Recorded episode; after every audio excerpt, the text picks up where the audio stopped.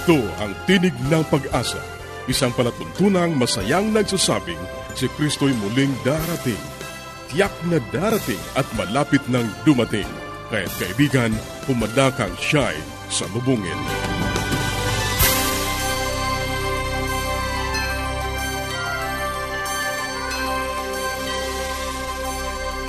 Ang programang ito ay inihahatid ng Adventist World Radio at ako ang iyong kaibigan Ner Caranza, nag-aanyaya na samahan niyo kaming muli sa 30 minutong paglalahad ng mga kaalaman sa malusog na pangatawan, masaya at matatag na sambahayan at higit sa lahat sa pagtuklas ng pag-asa na nagmumula sa Biblia.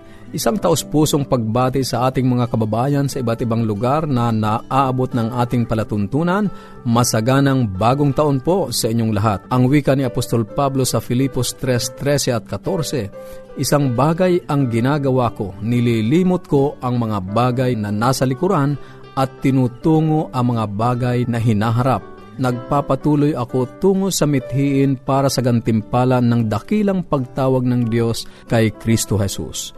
Kaibigan, kalimutan na natin ang mga hindi magandang karanasan ng lumipas na taon at tanawin natin ang isang bagong pag-asa, mapayapa at masaganang bagong taon. Nais naming pagkalooban ka ng magagandang aklat at mga aralin sa Biblia. Sumulat ka lang sa Tinig ng Pag-asa, P.O. Box 401, Manila, Philippines. Tinig ng Pag-asa, P.O. Box 401, Manila, Philippines. O kaya ay mag-email sa tinig at awr.com awr.org.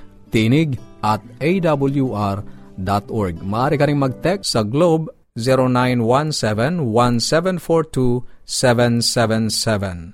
0917-1742-777. At sa Smart 0968-8536-607. 0968-8536-607. 0917. Maaari ka rin magpadala ng mensahe sa ating Facebook page, facebook.com slash awr Luzon, Philippines, facebook.com slash awr Luzon, Philippines, o dumalaw sa ating website, www.awr.org www.awr.org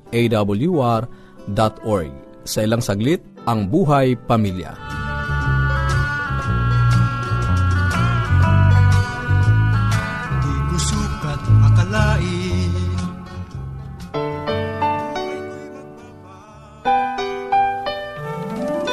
Tayong mga Pinoy, mataas ang pagpapahalaga sa pamilya. Walang hindi kagawin. Lahat kakayanin. Kahit buhay, itataya natin. Kahit anong hirap, kahit anong bigat. Wala yan, basta't para sa pamilya. Maligayang pakikinig kaibigan, muli narito tayo sa ating palatuntunan at kayo'y aking binabati sa inyong pakikinig. Ako po ang inyong lingkod, Pastor Ponciano Kujamat or Kuya Ponching. Ano po? Ngayon, may mga nagtatanong sa akin kasi nga nabanggit ko na yung mga apat na temperaments na yan. Siyempre, yung mga tao, eh ano ba sa apat na yan na compatible? Ano ba ang kapartner ng choleric? Ano ba ang kapartner ng melancholic? Ano ba ang kapartner ng sanguine o kapartner ng phlegmatic? Ano po? Kasi alam nyo, ang tao talaga gustong-gusto lang magkaroon ng tinatawag nating compatibility test eh. Lalo yung nagmamatch, no? May kasabihan tayo, kung mas mataas ang compatibility ng dalawang tao, ay mas mataas ang degree ng tagumpay ng relasyon ng dalawang taong yan. Ano po? Kaya inaalam talaga ng bawat tao kung ano yung mga likes and dislikes nila, kung ano yung mga hobbies nila, nagkakaroon sila ng inventory. Importante ang compatibility. Pero niyo po, the key to compatibility actually is adjustment. Kasi iba-iba nga tayo eh. Iba-iba tayo ang pinaka-importante sa lahat kung paano tayo mag adjust at kung paano tayo mag adapt ng sitwasyon. Umaring sabihin ko, sige, ikaw ay choleric, tapos pilitin mo sarili maghanap ka ng tinatawag nating phlegmatic. Ngayon maya-maya, nagsama na kayong dalawa. At nung magsama naman kayong dalawa, hindi naman kayo nag-click, hindi kayo nag-workout. So, sisisihin nyo pa ang compatibility test na ito na hindi naman pala totoo yung sinasabi ni Kuya Ponching ni Pastor na pag choleric ka, dapat uh, phlegmatic ang partner mo o kung sanguine ka, dapat ganito ang partner mo. Alam nyo, hindi ko kayo bibigyan ng tinatawag nating clear cut o tailor cut na matching ng personality o temperaments. Kasi po alam nyo, para po sa akin, sa paniniwala ko po, ang pinaka-importante po sa isang relasyon ay yung para kayong makitang you're emotionally stable. at talagang bago kayo pumasok sa relasyon, ay talagang sabi natin, you're ready, sabi natin, you're prepared. Marahil hindi sa lahat ng bagay, pero nandun yung maturity. At bahagi ng inyong maturity ay yung tinatawag nating adjustment para kayo mag-adjust. Ano po? Halimbawa, nagkaroon ka ng asawang choleric o sabihin choleric ka rin. Eh, ang problema niyan pag yung parehong weakness nasa inyo, bakit? Ang choleric, mainit ang ulo. Pag mayroong problema, uminit ang ulo niya. Ikaw naman, choleric ka rin, uminit din ang ulo mo. So, pareho na kayong nagkaroon ng problema. Mm, yun namang isa, diba, may problema kayo. Tinawanan ng sanyo, tawa lang ng tawa. Ikaw naman, tawa rin ng tawa. Wala na kayong ginawang solusyon, di, wala rin problema. O kung pareho naman kayong phlegmatic, parehong may problema. Isa kulang, isa kulang. Hindi na kayo kumilos. So, may problema rin, hindi natapos ang problema. E kung pareho naman kayong iyak, parang kayo melancholic. So, alam nyo, uh, ito po ay classification lang, mga temperaments lang to. Kaya nga po ang key ay yung adjustment. Paano ba tayo mag-adjust? Ayan, mag-adjust tayo. Kaya payo sa atin, kung yung isa ay highly choleric, kasi actually, ito namang apat na temperaments ito, nasa atin ito eh. Paminsan-minsan choleric ka, minsan sanguine ka, minsan melancholic ka, minsan ikaw ay phlegmatic. So, pag ang partner mo ay highly choleric at nag-away kayo, sumisigaw siya, maganda wag mo siyang sabayan. Maging very cool ka sa responses sa kanya. Kasi pag sinabayan mo yan, matinding gera yan, magkakagulo kayo. O yun lang ang mahapayo ko sa inyo, kaibigan. Unang-una sa relasyon, importante na tayo ay matured bago pumasok yan. Pangalawa, importante na ang Diyos nandyan para sumuporta sa atin. Kasi anumang tahanan na itatayo natin, anumang relasyon na itatayo natin hiwalay sa Diyos, magkakaroon din po ng problema. Eh ang Diyos, malaki ang bahagi niya sa isang nagtatagumpay at nakakasurvive na relationship. Ano pa? Yung mga issues natin sa buhay, okay, maganda mabigyan din natin ng pansin yan kasi minsan pagkapasok tayo sa relasyon, sa isang uri ng relationship, may mga unresolved o unfinished business pala tayo, minsan nakaka-apekto rin yon kaya napakaganda na i-consider natin na maraming factors pag tayo papasok sa relationship. Hindi lang nakabatay dito sa temperaments na ito. Kasi pag dito lang nakabatay, magiging very biased tayo. At magiging very shaky ang anumang uri ng relasyon basta rin lamang binase. Although, nakakatulong ito. Kaibigan, binabati kita. Ano man ang temperament mo, ito ang iyong lingkod, Kuya Ponching or Pastor Ponciano, Kujamat.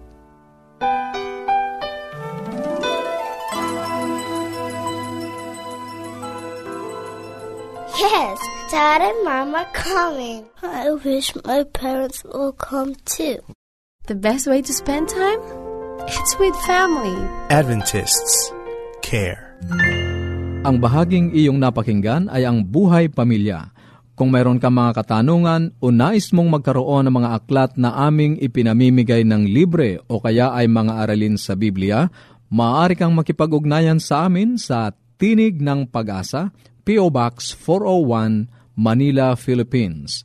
Tinig ng Pag-asa, P.O. Box 401, Manila, Philippines. O mag-email sa tinig at awr.org. Tinig at awr.org. Maaari ka ring mag-text sa Globe 0917-1742-777. 0917-1742-777 0917 at sa Smart 0968-8536-607 0968-8536-607 At upang ma-download ang mga hindi napakinggang programa, magtungo lamang sa ating website www.awr.org www.awr.org awr.org. Maaari ka ring dumalaw sa ating Facebook account, facebook.com slash awr Luzon, Philippines. Susunod, ang Gabay sa Kalusugan.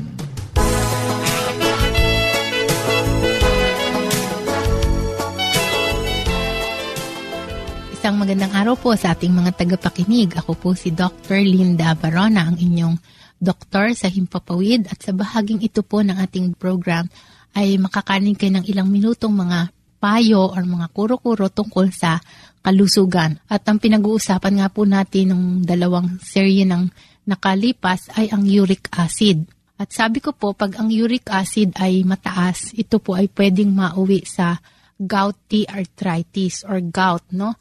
Ang uric acid po, may mga ibang tao na napakataas ang uric acid, ngunit hindi sila nagkakaroon ng arthritis or ng gouty arthritis, hindi po nagdideposito sa kanilang mga joints. Pero meron naman pong iba, hindi gaanong kataasan, pero nagdideposito na agad sa joints. So parang may mga tao na mas prone dito. So pag may rayuma po kayo, bago ninyo husgahan na ito ay gawa ng pagkain, kailangan magpakuha po muna kayo ng uric acid. Kasi kung mataas ang uric acid nyo, tsaka yung dun sa makikita po naman yung mga areas na inaapekta ng gout, ay kung gawa nga po noon. Kasi baka naman eh, dinideprive nyo yung sarili nyo sa mga pagkain na masustansya, ngunit hindi naman po pala gawa ng uric acid ang arthritis nyo, ito po pala igawa ng osteoarthritis or yung degenerative arthritis or gawa ng katandaan ano, na tinatawag natin rayuma. Nung nagdaang araw po, pinag-usapan natin yung mga dapat iwasan. Ngayon, may dalawang grupo pa kasi group 3 yon May two groups pa. Yung group 2, pwedeng kainin pero katamtaman lang ang dami or moderation. At ang sinasabi po nila dito ay poultry products, no? Like itlog, yung mga galing sa poultry at uh, syempre yung manok mismo. Seafoods, pwede din pala, no? crabs, oysters, eel, shrimps. Although, alam naman natin to may ibang mga, ibang hindi kabutihan sa pagkain ng mga pagkain ito. Ngunit kung sa uric acid ay pwedeng kainin, ngunit hindi marami. No? Tikim-tikim lang. At sa vegetables naman ay asparagus, spinach, mushroom, cauliflower, in moderation ang pagkain. Beverages, ibig sabihin yung mga inumin, ano, soft drinks, pwede din po kaunti. Then fats at sa yung pong mga isda na wala dun sa sinabi ko. Nung nagdaang nating programa, sinabi ko ang matataas sa uric acid tamban, tawilis, tunsoy, no? silinyasi, yung mga mackerel, alumahan, hasa-hasa. Tanigi, mataas po yan. Ngunit yung iba, mga bangus, tilapia, pwede na po. Legumes, meat, meat soups, broths, oatmeal, butter, margarine.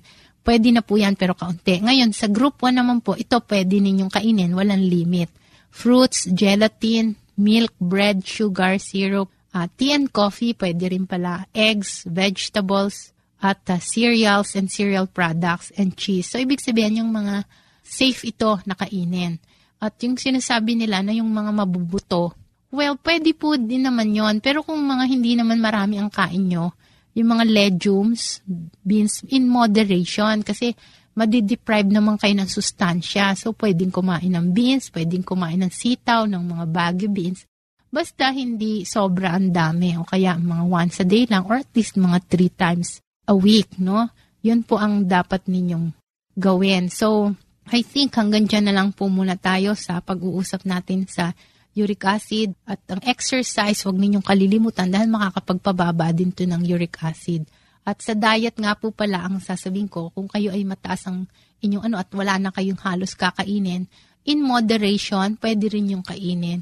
At laging iinom ng gamot yung para bumaba ang uric acid. Ito ay ibibigay sa inyo ng doktor ninyo para malaman ninyo kung ano ang tamang dosage. No? So, magandang araw po sa inyong lahat, sa inyong pakikinig. Sana po ay biyayaan kayo ng Panginoon at lagi kayong magtitiwala sa Kanya. Maraming salamat po.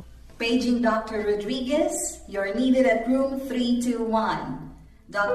Mrs. Martinez, room 321, please. kailangan na po nating idealisis ang asawa ninyo. New outlook and a healthy lifestyle makes a big difference. Adventists care. Ang katatapos na bahagi ay ang gabay sa kalusugan. Para sa inyong mga katanungan o anuman ang nais ninyong iparating sa amin, maaari kayong sumulat sa Tinig ng Pag-asa, P.O. Box 401 Manila, Philippines. Tinig ng Pag-asa, P.O. Box 401 Manila, Philippines. O mag-email sa tinig at awr.org. Tinig at awr.org. Maaari ka ring mag-text sa Globe 0917-1742-777. 0917-1742-777. At sa Smart, 0968-8536-607. 0968-8536-607. Dadako na tayo sa ating pag-aaral ng Biblia. Kumusta ka, kaibigan? Napakabuti ng Diyos sa iyo, kaibigan. sapagkat sa araw-araw kanyang pinaparanas sa iyo ang kanyang pag-ibig, ang kanyang mga pagkapala. Kaya ang nagwika din ni Haring David, Bless the Lord of my soul. Kaibigan, sa araw na ito ang Diyos ay pagpapalain ka ng maraming mga bagay. Muli, narito yung lingkod sa Himpapawid, Pastor Romeo Mangiliman. Nadako tayo sa ika-tatlumput isa na serye natin na pinangunahan sa atin ni Martin Luther. Ito ay may kinalaman ngayon sa forgiveness. Ang wika sa atin, the only known sin that cannot be forgiven is the one for which we don't repent and ask forgiveness. Ang tanging kasalanang hindi mapatawad ay yung hindi pinagkisihan at hindi hinihingi ng kapatawaran. Isang araw pagkatapos ng pagsamba, isang batang babae na may siyam o sampung taong gulang, may pekas ang mukha, ang humila ng aking damit at gustong makipag-usap sa akin.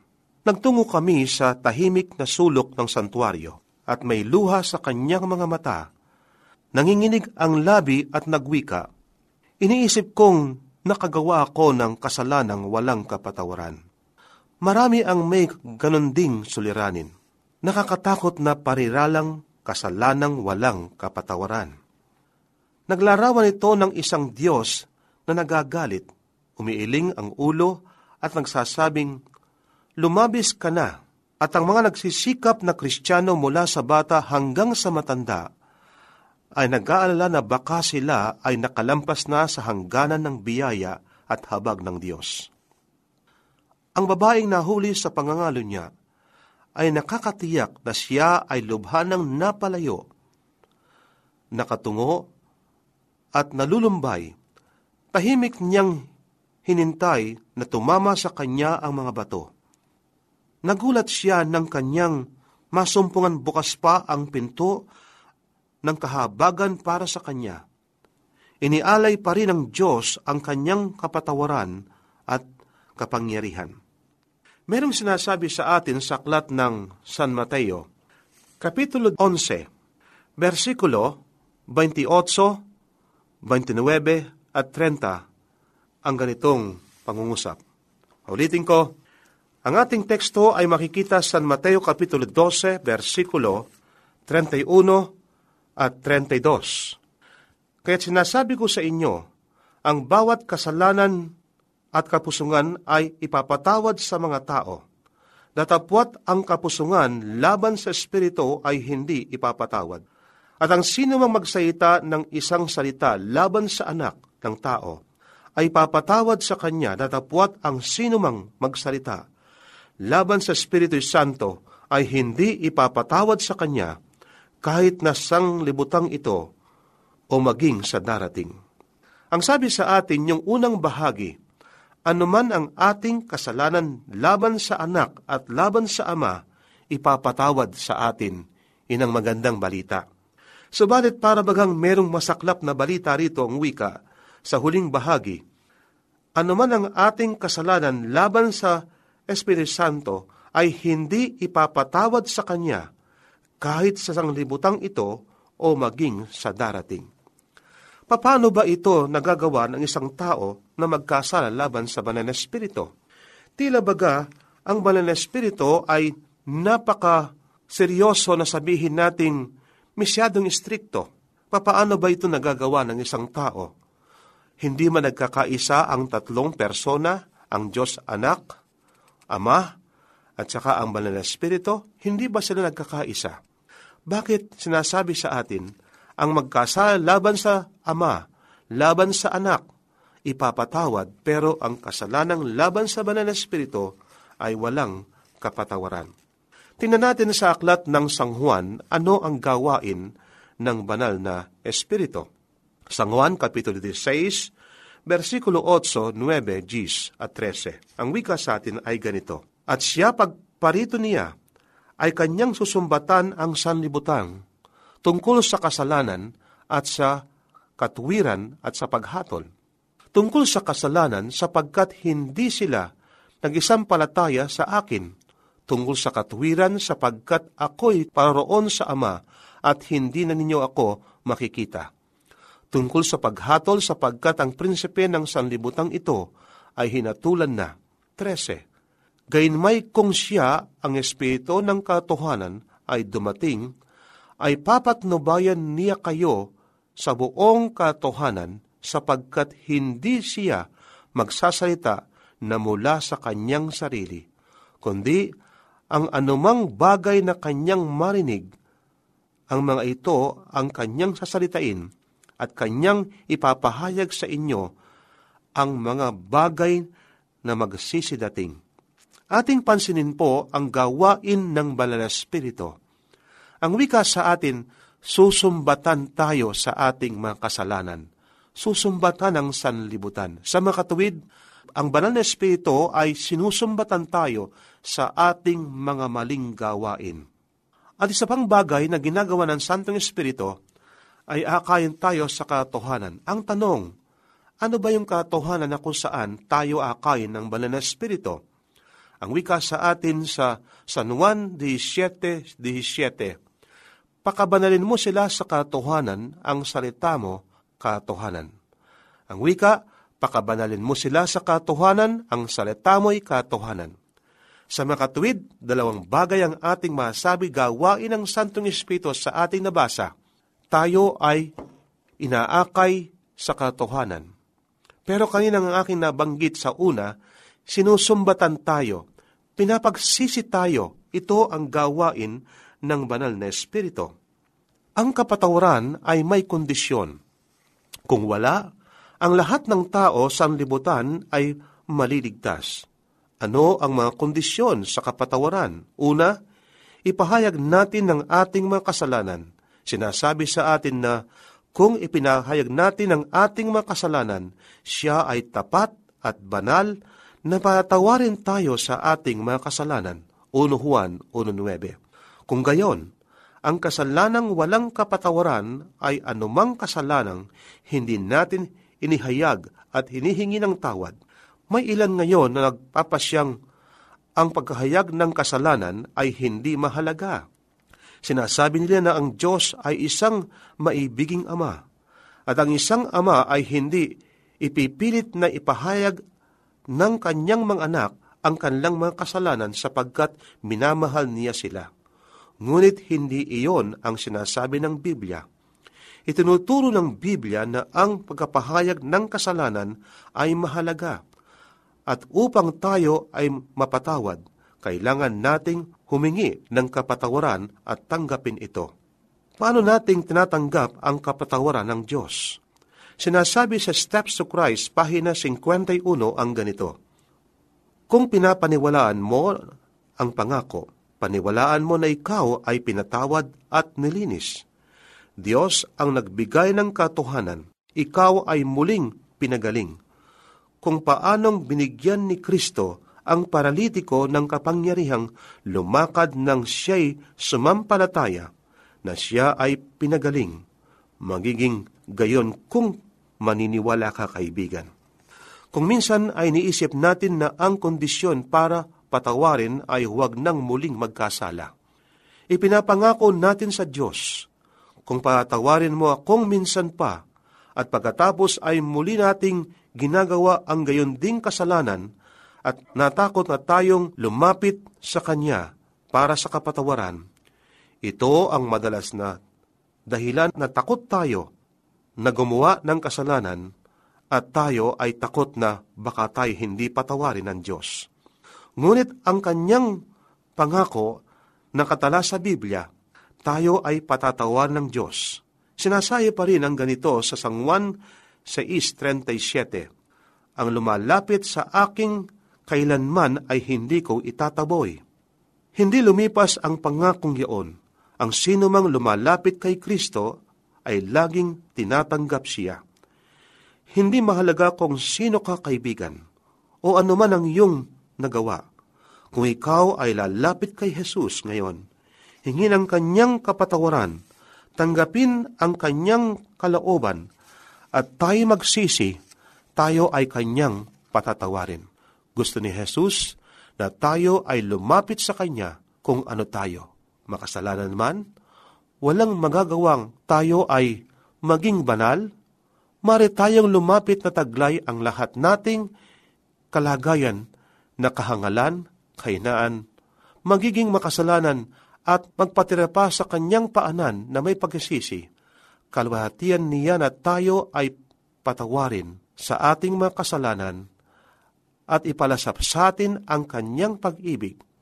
Kaibigan, nais ng Panginoon na ikay lumapit sa Kanya.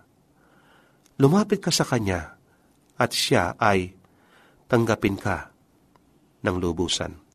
Maraming salamat sa iyong pakikinig. Sana'y nakinabang ka sa ating mga pag-aaral. Ating itutuloy ang mga paksang nasimulan sa susunod nating pagtatagpo sa ganito ring oras at himpilan. Muli ka naming inaanyayahan na makipag-ugnayan sa amin sa anumang katanungang nais mong iparating, gayon din kung nagnanais kang magkaroon ng mga libreng aklat at mga aralin sa Biblia. Sumulat ka lamang sa Tinig ng Pag-asa, P.O. Box 401, Manila, Philippines. Tinig ng Pag-asa, P.O. Box 401, Manila, Philippines. Maaari ka rin mag-email sa tinig at awr.org tinig at awr.org o magpadala ng mensahe sa ating Facebook account facebook.com slash awr Luzon, Philippines. Facebook.com slash awr Luzon, Philippines.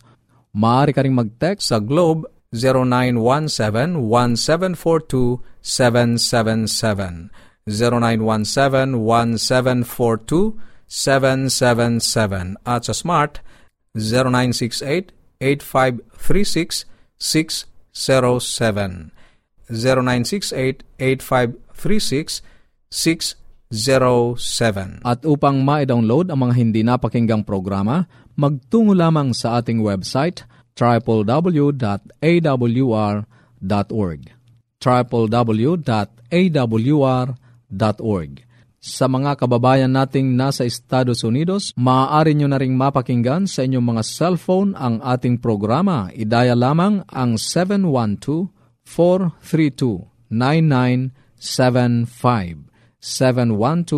712-432-9975. Ito pong muli ang iyong kaibigan, Narcaranza, pansamantalang nagpapaalam. Sa Roma 15.13, pagpalain kanawa ng Diyos ng pag-asa, ng buong kagalakan at kapayapaan.